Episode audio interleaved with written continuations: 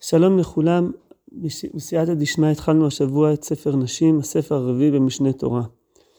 אני רוצה הפעם לעסוק בנושא מפורסם, הנושא של קידושי כסף בשיטת הרמב"ם, ולדון בשינויים של הנוסח שאנחנו מוצאים במשנה תורה בעניין הזה. אבל לפני זה, אני רוצה להתחיל מההלכה הראשונה בהלכות אישות, שמדברת בכלל על עצם מוסד הנישואין. ונקרא את הרמב"ם. קודם מתן תורה, היה אדם פוגע אישה בשוק. אם רצה הוא והיא לישא אותה, מכניסה לביתו, ובעלה בינו לבין עצמו, ותהיה לו לאישה. כיוון שניתנה תורה, נצטוו ישראל שאם ירצה האיש לישא אישה, יקנה אותה תחילה בפני עדים, ואחר כך תהיה לו לאישה, שנאמר, כי ייקח איש אישה ובא אליה. אז יש כאן ברמב"ם דבר שאנחנו מוצאים אותו בעוד כמה מקומות במשנה תורה, למרות שהוא לא מאוד מצוי, וזה שהרמב"ם נותן איזה מין הקדמה היסטורית כזאת, אה, לפני שהוא בא לדון במצווה שהוא הולך לדבר עליה. אה, ופה הוא נותן איזה מין הקדמה כזאת, איך היו מתחתנים לפני מתן תורה. לפני מתן תורה, אה, אדם פוגש אישה, אם יש רצון משותף, אז מכניס אותה לבית שלו, בועלה בינו לבין עצמו ותהיה לו לאישה. אז מה קורה כשניתנה תורה? החידוש הוא שאם ירצה האיש לישא אישה, יקנה אותה תחילה בפני עדים, ואחר כך תהיה לו לאישה. למה הרמב"ם אה, מוסיף את ההקדמה הזאת כאן? אני, חושב, אני רוצה להציע שני הסברים לעניין הזה. הסבר אחד הוא שיש משמעות הלכתית להקדמה הזאת. מה המשמעות ההלכתית? אה, שהרי אה, האופן הזה של נישואים קודם מתן תורה הוא עדיין רלוונטי גם, גם אה, אחרי מתן תורה, הוא רלוונטי לעניין גדרי הנישואין של בני נוח. הרי, הרי בבן נוח הוא מחויב, אה, אחד מהאיסורים של בן נוח זה אה, עריות ואשת איש בכלל זה, וצריך להגדיר איך, איך, איך, איך אישה נחשבת לאשת איש בגדרי בני נוח. אז זה הסבר אחד למה הרמב"ם מביא את הדברים האלו כאן. אבל ההסבר הזה הוא לא הסבר מספק, מכיוון שאם זו, זו הייתה הסיבה היחידה, הרמב"ם היה צריך להביא את זה בהלכות מלכים ומלחמות. שם בפרק ט' הרמב"ם מדבר על, על איסורי ערווה שאסורות בבני נוח, ושם הוא גם מפרט כמה מה, מהפרטים של ההלכה הזאת, של, של חיוב בן נוח על אשת איש, הוא אומר שם, למשל בהלכה ז', אין בן נוח חייב על אשת חברו עד שיבוא עליה כדרכה, אחר שנבהלה לבעלה. אבל מאורסה, או שנכנסה לחופה ועדיין לא נבהלה, אינן חייבים עליה. אז הרמב"ם שם דן בפרטים של העניין הזה, ואם זו הייתה הסיבה היחידה לדבר על זה, אז הוא היה צריך לדבר על זה שמה ולא כאן. אז לכן אני חושב שיש פה עניין נוסף, וזה שדרך ההנגדה בין מה שהיה פעם, מה שהיה קודם מתן תורה, לבש, למה שיש כיוון שניתנה תורה, אה, הרמב"ם מדגיש בזה מה נקודת החידוש, מה הנקודה של המצווה הזאת של, של, של הקידושין. אה, כמו שהרמב"ם אה, מתאר את המצווה הזאת בראש הספר, בראש ההלכות, לישא אישה בכתובה וקידושין. אז אני חושב שיש פה שתי נקודות. וזה מה שהרמב"ם אומר פה, יקנה אותה תחילה בפני עדים. יש פה שני, שני עניינים. העניין הראשון הוא יקנה אותה תחילה. כלומר, לפני ש, ש, שזוג אה, הופך להיות אה, זוג נשוי, יש פה שלב של קניין. השלב הזה של הקניין יוצר איזה סוג של קריאת כיוון של מחויבות. ככה אני מבין את זה. אה, זה לא רק שעצם החיים המשותפים הופכים את הזוג הזה להיות זוג נשוי, שזה מה שקורה בבני נוח, אלא פה יש שלב מקדים ואומר, רגע, לפני שהולכים לחיות ביחד כזוג, צריך לעשות איזה סוג של הצהרת כוונות, איזושהי פעולה פורמלית שהיא מגדירה, שהיא אומרת, הולך להיות פה משהו אה, רציני, משהו קבוע, משהו מחייב. הדבר השני הוא שהדבר הזה נעשה בפני עדים.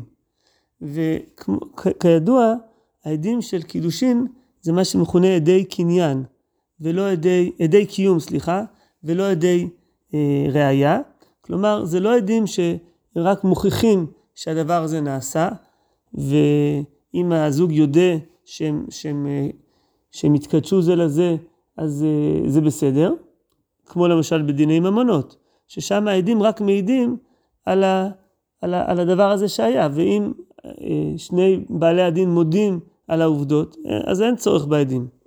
פה העדים הם עדי קיום, כלומר אין תוקף לקידושין בלי העדים. וזה קשור לעניין הזה שהקידושין והנישואים הם, הם סיפור אה, לא רק פרטי של בני הזוג, אלא יש לזה השלכות חברתיות. ו, ולכן יש צורך בעדים לתת לזה איזשהו מימד של פרהסיה, מימד ציבורי. אז זה אה, בעניין של ההלכה הזאת, והשלמה של ההלכה הזאת מופיעה בהלכה ד', ששם הרמב"ם, יש לו עוד פעם מין פתיחה כזאת. קודם מתן תורה היה אדם פוגע אישה בשוק. אם רצה הוא ויהי, נותן לה שכרה, ובועל אותה עליהם הדרך והולך לו. וזוהי הנקראת קדשה. משניתנה תורה נאסרה הקדשה. שנאמר לא תהיה קדשה מבנות ישראל. לפיכך כל הבועל אישה לשם זנות בלא קידושין לוקה מן התורה מפני שבעל קדשה. כלומר לפני מתן תורה הייתה אופציה של קיום יחסי אישות שהיא אה, באופן מזדמן נותן, נותן לה שכרה ובועל אותה על אם הדרך והולך לו. וזו אופציה שהיא אה, אפשרית, אה, לגיטימית אולי. אני לא יודע אם היא מומלצת, אם היא דבר יפה לעשות או לא יפה, אבל זו אפשרות שמותרת לפחות. אבל כיוון שניתנה התורה, הדבר הזה נאסר. וזה אני חושב משלים את, ה, את הדברים שהרמב"ם כותב בהלכה הראשונה, אה, לגבי העניין הזה של מוסד הנישואין, איך הוא נראה אחרי שניתנה התורה. עכשיו אני רוצה לעבור להלכה הבאה, להלכה ב', ולדבר על השינוי נוסח שיש בהלכה הזאת. אומר הרמב"ם, וליקוחין אלו מצוות עשה של תורה הם, ובאחד משלושה דברים האישה נקנית, בכסף או בשטר או בביאה. ופה יש לנו הבדל של נוסח. ברוב הגרסאות, בכתבי היד ובדפוסים, כתוב בביאה ובשטר מן התורה, ובכסף מדברי סופרים. לעומת זאת, בכתבי יד אחרים, מעט כתבי יד מדויקים, כתוב בכסף או בשטר או בביאה, ושלושתן דין התורה. כלומר, בניגוד לנוסח בביאה ובשטר מן התורה ובכסף מדברי סופרים, פה כתוב ששלושתן דין התורה. הבדל דומה נמצא גם כן בפרק ג'. פרק ג' הלכה כ', אומר הרמב"ם, המקדש בביאה הרי אלו קידושי תורה, וכן בשטר מתקדשת בו מן התורה, כשם שגומר ומגרש, שנאמר וכתב לספר וכולי, כך גומר ומכניס. ואז הרמב"ם מתייחס לקידושי כסף, ובגרסה אחת, ברוב כתבי יד ובדפוסים כתוב, אבל הכסף מדברי סופרים. שנאמר כי ייקח איש אישה. ואמרו חכמים, לקחוין היו בכסף, שנאמר נתתי כסף השדה כך ממני.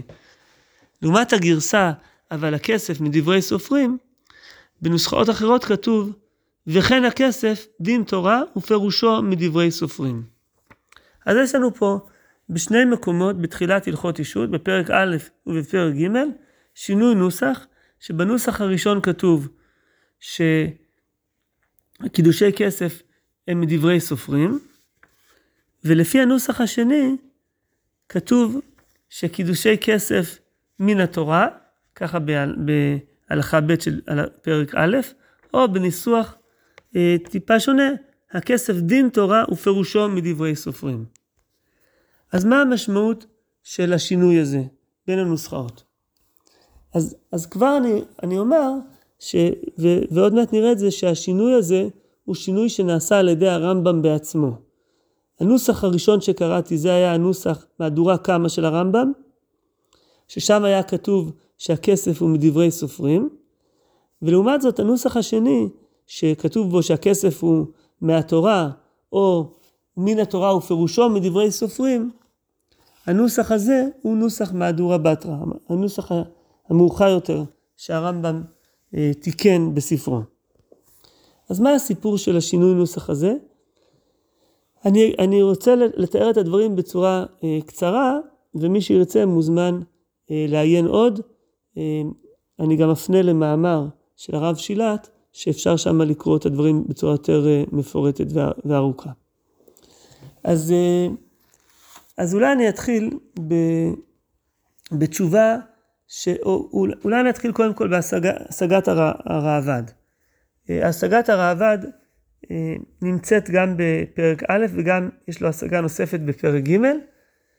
ההשגה הזאת לא נמצאת בכל הדפוסים ומכיוון שכנראה שבחלק מהדפוסים הורידו את ההשגה הזאת, אולי בעקבות השינוי שהרמב"ם עשה.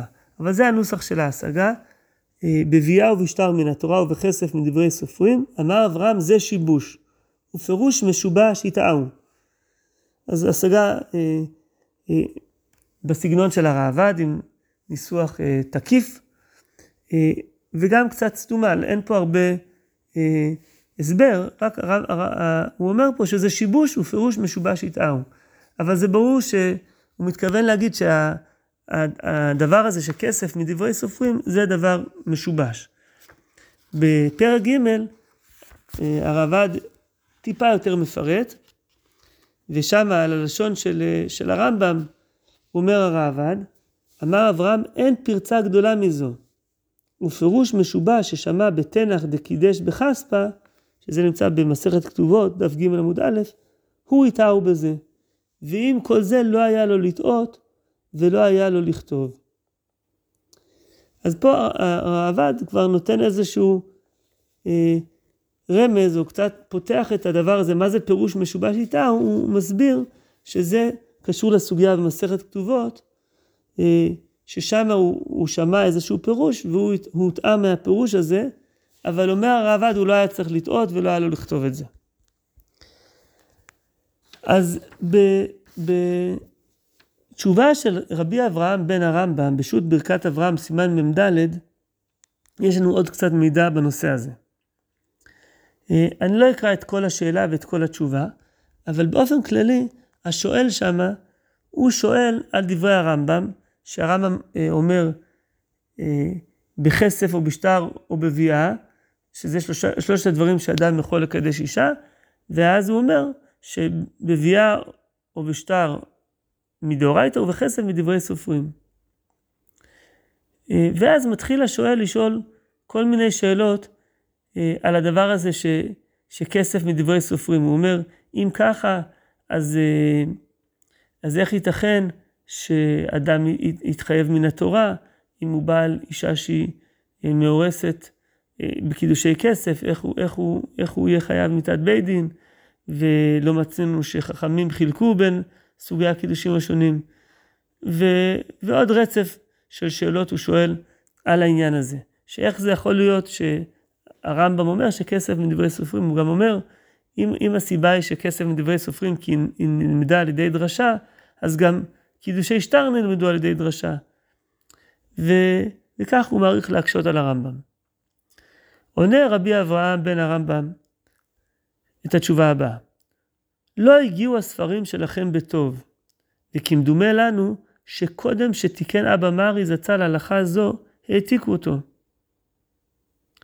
כלומר, אני שנייה עוצר כאן, הוא אומר, הנוסח שלכם הוא לא, הוא לא, הוא לא נכון, הוא לא מתוקן.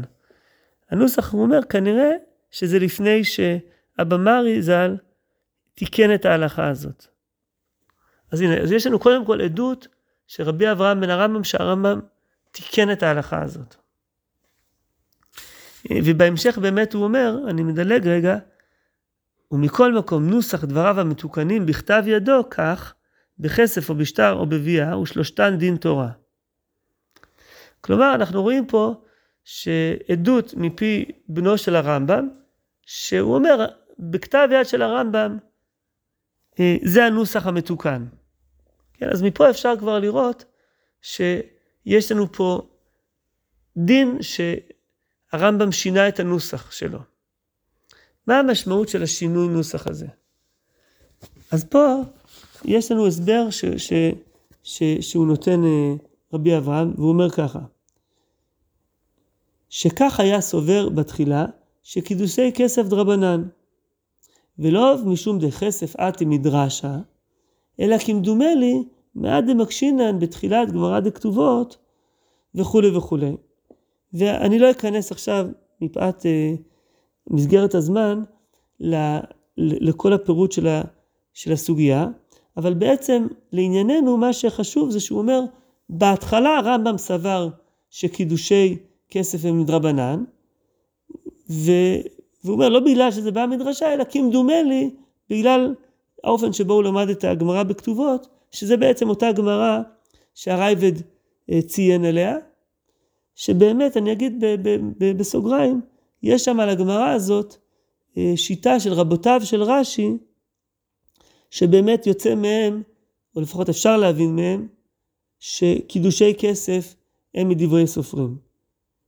אז, אז הרייבד דן איך הרמב"ם אה, למד את הסוגיה הזאת בהתחלה, ואיך אולי הרמב"ם פירש את הסוגיה הזאת בסוף. אבל בכל מקרה, מדברי, מדבריו עולה שהוא מבין שהשינוי נוסח הזה שהרמב"ם עשה, הוא שינוי שנובע משינוי בתפיסה שלו לגבי מעמד של קידושי כסף, שנובע מהפרשנות שלו לסוגיה. צריך אבל לשים לב שאת הדבר הזה רבי אברהם אומר מסברה. כלומר, את, הנוסח המתוקן של הרמב"ם, הוא אומר, זה נוסח דבריו המתוקנים בכתב ידו. זה, יש לו כתב יד של הרמב"ם, שהוא רואה לפניו שזה הנוסח המתוקן בכתב ידו. אבל את, ה, את ההנחה הזאת שהרמב"ם שינה את דעתו, שבהתחלה הוא סבר שקידושי כסף דרבנן, ואחר כך הוא שינה את דעתו, והדבר הזה נובע מתוך ההבנה שלו בסוגיית הגמרא, כל זה הרב, הרבי אברהם אומר, כמדומה לי. כלומר, אין לו על זה ידיעה ברורה, אלא זו, זו הסברה שלו. אבל אנחנו מוצאים תשובה מפורשת של הרמב"ם בנושא הזה, והדברים שם מאירים את הנושא באור קצת שונה. התשובה הזאת היא תשובה של, של הרמב"ם לרבי פנחס הדיין, היא נמצאת בשו"ת הרמב"ם מהדורת בלאו, סימן שנ"ה, היא נמצאת גם כן באגרות הרמב"ם של מהדורת הרב שילת, והיא גם מצוטטת על ידי הרמב"ן בהשגות שלו לספר המצוות לשורש השני. ורבי פנחס הדיין הוא היה חכם מפרובנס שהיגר לאלכסנדריה ונהיה שם דיין והוא מתכתב עם הרמב"ם בכל מיני נושאים. ואני עכשיו קוראת את לשון השאלה והתשובה שהרמב"ם עונה לו. הש... וככה כותב הרמב"ם, הוא, השאלה, מפני מה אמרתי שקידושי ביאה ושטר מדאורייתא וקידושי כסף דרבנן? כלומר זה מה שרבי פנחס שאל אותו. ואמרת, והכולו ילפינן לאומין התורה, בכסף מנהלן גמר כיחה וכולי. וזהו עניין השאלה. כן, זו השאלה, איך אתה אומר, למה אתה אומר שזה מדרבנן? הרי לומדים את זה מהתורה. הוא מביא את הלימוד שהגמרא עושה בנושא הזה. והתשובה דרך קצרה, כך היא. יש לי חיבור בלשון ערבי בעניין מניין המצוות. והוא אצל מר סעדיה שץ, תלמידנו, ויש בתחילתו 14 פרקים בכללות גדולות בעיקרי מניין המצוות. צריך אדם לדע אותם, ואחר כך יתברר לו טעות כל מי שמנע המצוות חוץ ממני, מבעל הלכות גדולות עד עכשיו. ובאותן הפרקים ביארתי שאין כל דבר שלמדין אותו בהיקש או בקל וחומר, או בגזרה שווה במידה משלוש עשרה מידות שהתורה נדרשת בהן, הוא דין תורה, עד שאמרו חכמים בפירוש שהוא מן התורה, והבאתי לזה ראיות.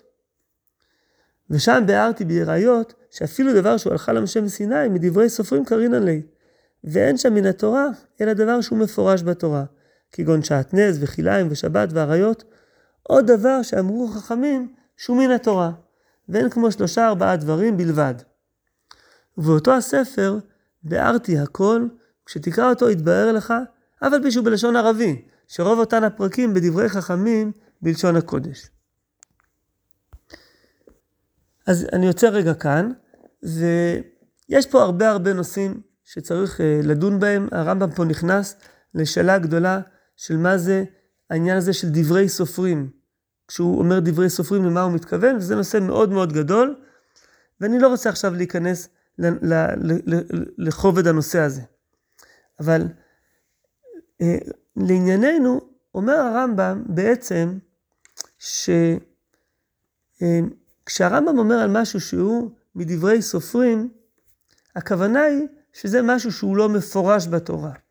גם אם הוא נלמד ב-13 מידות, ואפילו אם הוא הלכה למשה מסיני, הדבר הזה הרמב"ם קורא לו מדברי סופרים, מכיוון שהוא לא מפורש בתורה. הנושא של דברי סופרים בשיטת הרמב"ם הוא נושא מאוד חשוב, נושא מאוד רחב, והתשובה הזאת היא אחד מהמקורות החשובים לנושא הזה. אבל אני לא רוצה להיכנס לנושא הזה כאן עכשיו.